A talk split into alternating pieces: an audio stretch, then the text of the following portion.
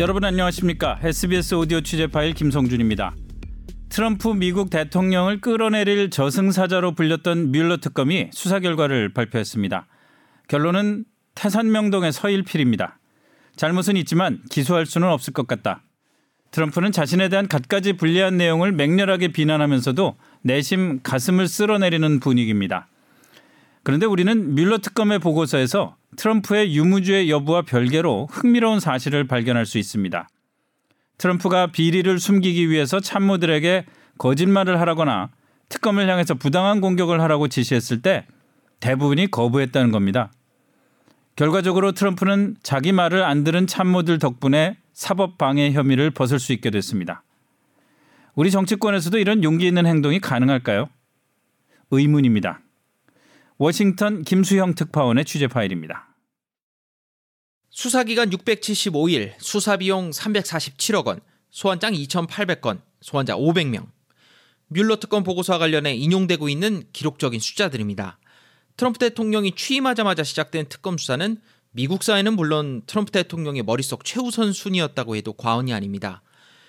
수사 결과 보고서에 대통령에 대한 기소 의견이 나온다면 트럼프 대통령은 의회의 탄핵에 직면했을지도 모릅니다. 백악관 전현직 인사를 샅샅이 불러 오랫동안 조사한 결과였기 때문에 미국 사회는 보고서가 나오는 이 순간을 숨죽이며 지켜봤습니다. 미 법무부가 그 결과를 홈페이지에 올려놨는데 예상대로 엄청나게 양이 많았습니다. 아주 예민한 내용 10% 정도만 가리고는 전체 수사보고서 448페이지를 공개했는데 출력해 놓고 보면 들고 다니기 어려울 정도로 묵직했습니다. 전체 구성은 1, 2부로 나뉘어 있습니다. 1부는 러시아 내통 혐의, 2부는 사법 방해 혐의를 수사한 결과로 구성되어 있습니다. 등장인물이 워낙 많아서 보고서를 보면서도 누가 누군지 헷갈리기도 하는데 친절하게도 부록편을 따로 만들어 등장인물이 어떤 사람인지 정리해놨습니다. 양은 많지만 수사 내용이 워낙 생생해서 책으로 만들어도 팔리겠다는 생각이 들었는데 아니나 다를까 일부 출판사들이 발빠르게 책으로 출간했습니다. 종이책, 전자책, 오디오북까지 다양한 형태로 나와 있는데 나오자마자 베스트셀러를 휩쓸고 있습니다. 보고서의 결론부터 말씀드리면 뮬러 특검은 사실상 트럼프 대통령에게 면죄부를 줬습니다. 트럼프 대통령도 지난달 말 법무부에서 4쪽짜리 요약 보고서를 냈을 때 완벽하게 면죄부를 받았다고 선언한 바 있습니다. 취임 초기부터 내내 발목을 잡았던 러시아 내통 혐의에 대해서는 러시아의 불법 행동으로 이익을 얻을 것으로 기대했지만 실제 불법 행동은 취하지 않았다고 결론 내렸습니다. 사법 방해 혐의에 대해서는 시도가 있기는 했지만 실행되지 않아서 형사처벌을 해야 한다고 자신있게 말하지 못했습니다. 트럼프 대통령으로서는 참 다행스럽고 좋은 일이라고 할 수 있지만 보고서 전문이 공개된 뒤로는 트럼프 대통령이 마냥 좋아할 수도 없는 상황이 됐습니다. 당장 트럼프 대통령이 crazy Mueller report라고 비난하며 태도가 돌변했습니다. 보고서에는 아주 난처하고 당혹스러운 내용이 많이 담겨 있기 때문입니다. 트럼프 대통령이 수사를 막으려 부당한 지시를 지속적으로 했고 이를 은폐하려고 또 많은 거짓말을 했다는 게 아주 꼼꼼하게 기재돼 있었습니다. 워싱턴 포스트는 이 보고서를 백악관의 불신과 거짓, 두려움이 반영된 생생한 초상하다 이렇게 표현했습니다. 얼마 전까지 백악관의 혼란상을 그린 책들이 몇 권 나오기는 했지만 특검의 수사로 이렇게 적나라한 내용이 확인된 건 처음이라 더 흥미롭습니다. 러시아 혐의에 대해서는 법률적으로 명확한 결론을 내렸기 때문에 논란의 여지가 크지 않다고 할 수 있습니다. 물론 여기에도 여러 가지 부적절해 보이는 장면들이 많이 보입니다. 적어도 이 부분은 죄가 되지 않는다고 특검이 확인했습니다. 문제는 사법 방해 혐의에 관한 부분입니다. 보고서의 뮬러 특검은 트럼프 대통령이 사법 방해를 하지 않았다면 우리는 그렇게 발표했겠지만 조사된 팩트와 적용 가능한 법률에 비춰볼 때 우리는 그런 결론에 도달하지 않았다고 밝혔습니다. 죄가 되기는 되는데 기소 의견을 내기는 자신 없다는 듯한 표현입니다. 이 때문에 트럼프 대통령은 결백이 입증됐다고 말하는 것이고 반대 진영은 특검이 죄가 된다 이렇게 얘기한 거라고 서로 맞서는 겁니다. 뮬러 특검 보고서에는 트럼프 대통령이 사법 방해를 시도한 10가지 사례가 나와 있습니다. 2017년 뮬러 특검이 임명됐다는 소식을 들었을 때 트럼프 대통령은 F자로 시작하는 욕을 써가면서 대통령직이 끝났다, 망했다 이렇게 말했다고 보고서에 나옵니다. 수사 보고서는 이게 특정인의 일방적인 진술이 아니라는 걸 표기해 놨습니다. 증거로 활용될 수 있는 메모 증거를 1년 번호를 기재해 보고서에 꼼꼼하게 첨부해 놨습니다. 트럼프 대통령의 격한 표현은 뮬러 특검 같은 저승사자가 들어왔으니 이제 끝났다 이렇게 말했던 건 아닙니다. 특검을 수용하면 몇 년 동안 아무것도 못하게 되고 결국 대통령직을 망치게 된다고 불평했다는 취지입니다. 트럼프 대통령은 맥겐 백악관 법률 고문에게 로젠스타인 법무부 부장관을 시켜 뮬러 특검 해임을 공개적으로 말하라고 압박했습니다. 뮬러 특검이 특검 임명 전에 FBI 국장 지원자로 인터뷰를 했다. 트럼프 대통령과 특수관계에 있던 로펌에서 일을 했다. 트럼프 골프 클럽에서 멤버십 비용과 관련한 소송을 진행하고 있다. 이런 이유를 들어서 이해 충돌을 근거로 특검 임명 불가론을 얘기한 겁니다. 하지만 사실 이런 주장이 다 근거가 없었고 트럼프와 가까운 참모들도 그 사실을 다 알고 있었습니다. 맥겐 고문은 덫에 걸렸다고 느꼈지만 사표를 낼 각오를 하고 일을 거부했습니다. 당시 언론에 뮬러 해임 시도와 관련한 기사가 나자 트럼프 대통령은 이를 부인하라고 했지만 맥겐은 이를 또다시 거부했습니다.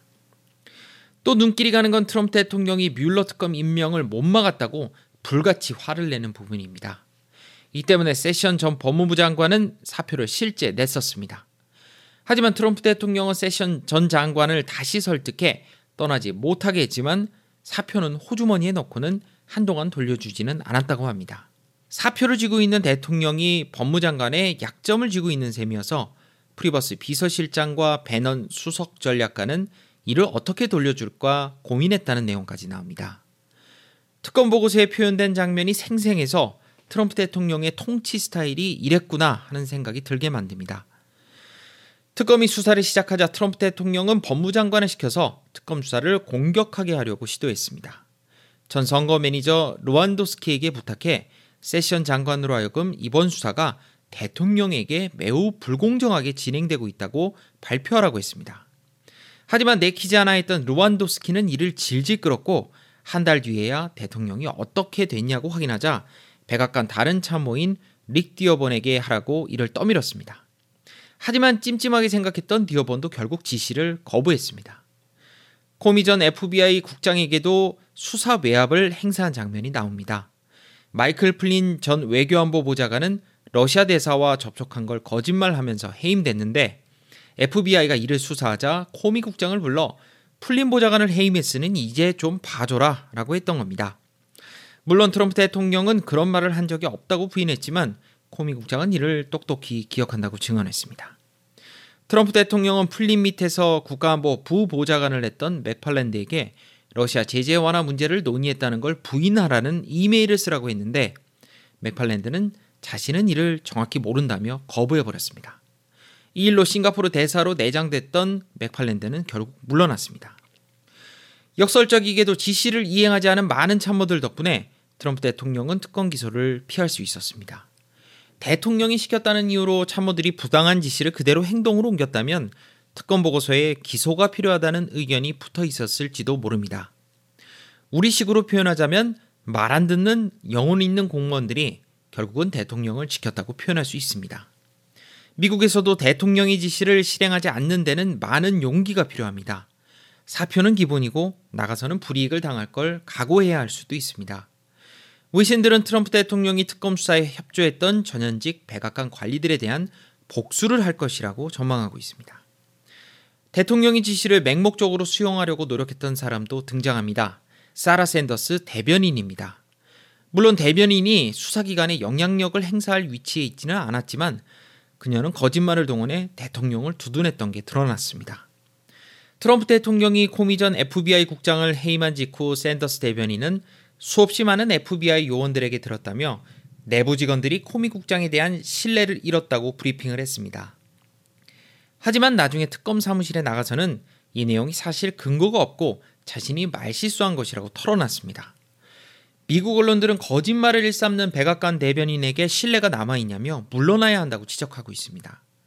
우리나라에서도 이런 뻔한 거짓말이 들통난다면 큰 후폭풍이 일어났을 겁니다. 민주당은 뮬러 특검 보고서에 상당한 기대를 했습니다. FBI 국장을 10년 넘게 했던 뮬러가 특검이 됐을 때 민주당은 표정 관리가 안 될 정도였습니다. 특검이 트럼프 대통령의 결정적인 법 위반을 잡아내 기소 의견을 내면 탄핵 추진에 강력한 동력을 얻을 수 있습니다. 탄핵이 가결되려면 하원의 과반, 상원의 3분의 2가 필요합니다. 하원이야 민주당이 과반이어서 통과시킬 수 있다 하더라도 상원의 공화당의 반란표 없이는 애초 탄핵은 불가능합니다. 대통령의 불법 행위에 분노한 공화당 의원들의 동참 없이는 탄핵은 꿈도 꿀 수 없습니다. 뮬러 특검이 대통령의 불법 행위를 명확히 확인해줬다면 모를까 이런 상태로는 견적이 나오지 않는 문제였던 겁니다. 뮬러 특검이 결국 민주당이 기대하던 메시아가 아니었던 겁니다. 물론 민주당 강경파들은 닉슨 대통령이 하야했던 워터게이트 사건보다 더 나쁘다며 탄핵을 추진해야 한다고 발끈하고 있습니다. 하지만 노련한 낸시 펠로시 하원 의장은 아주 조심스럽습니다. 일단 탄핵안이 발의돼 본격 논의가 시작되면 트럼프 지지층이 결집할 가능성이 큽니다. 게다가 모든 논의가 탄핵으로만 쏠리기 때문에 무엇보다 중요한 2020년 대통령 선거에서 민주당 대선 후보는 찬밥이 될 수도 있습니다. 당장 유력한 후보인 버니 샌더스도 일반 국민들이 관심을 두는 주제로 얘기하자며 탄핵 추진에 반대하고 있습니다.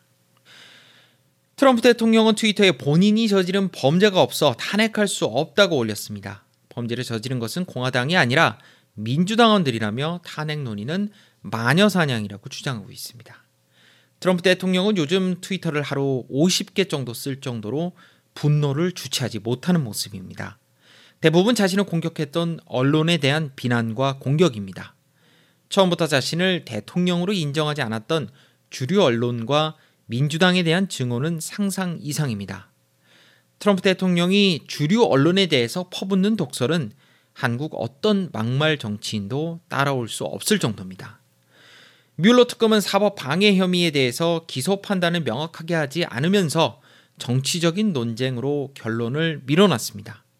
일단 트럼프 대통령은 특검의 기소 의견을 피할 수 있게 됐지만 앞으로도 상당 기간 뮬러 특검 보고서를 둘러싼 정치적 논란은 피할 수 없을 것으로 보입니다. SBS 김수영입니다.